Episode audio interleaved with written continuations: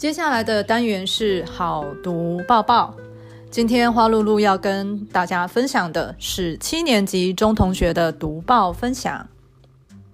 标题是“资源回收资讯不足”。我今天阅读了一篇资源回收资讯不足的文章，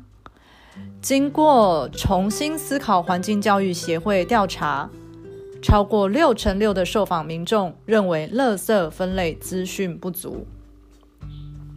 因此该协会更新。并且新增了回收大百科，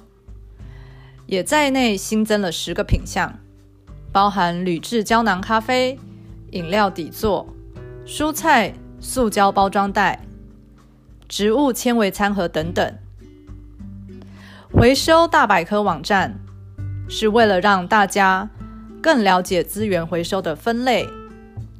减少资源回收资讯不足的状况。快要过年了，除旧布新，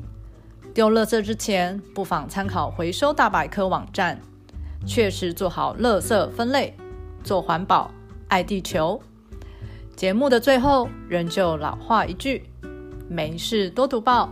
读报能知天下事，能与世界接轨哦。好读报报，我们下学期见。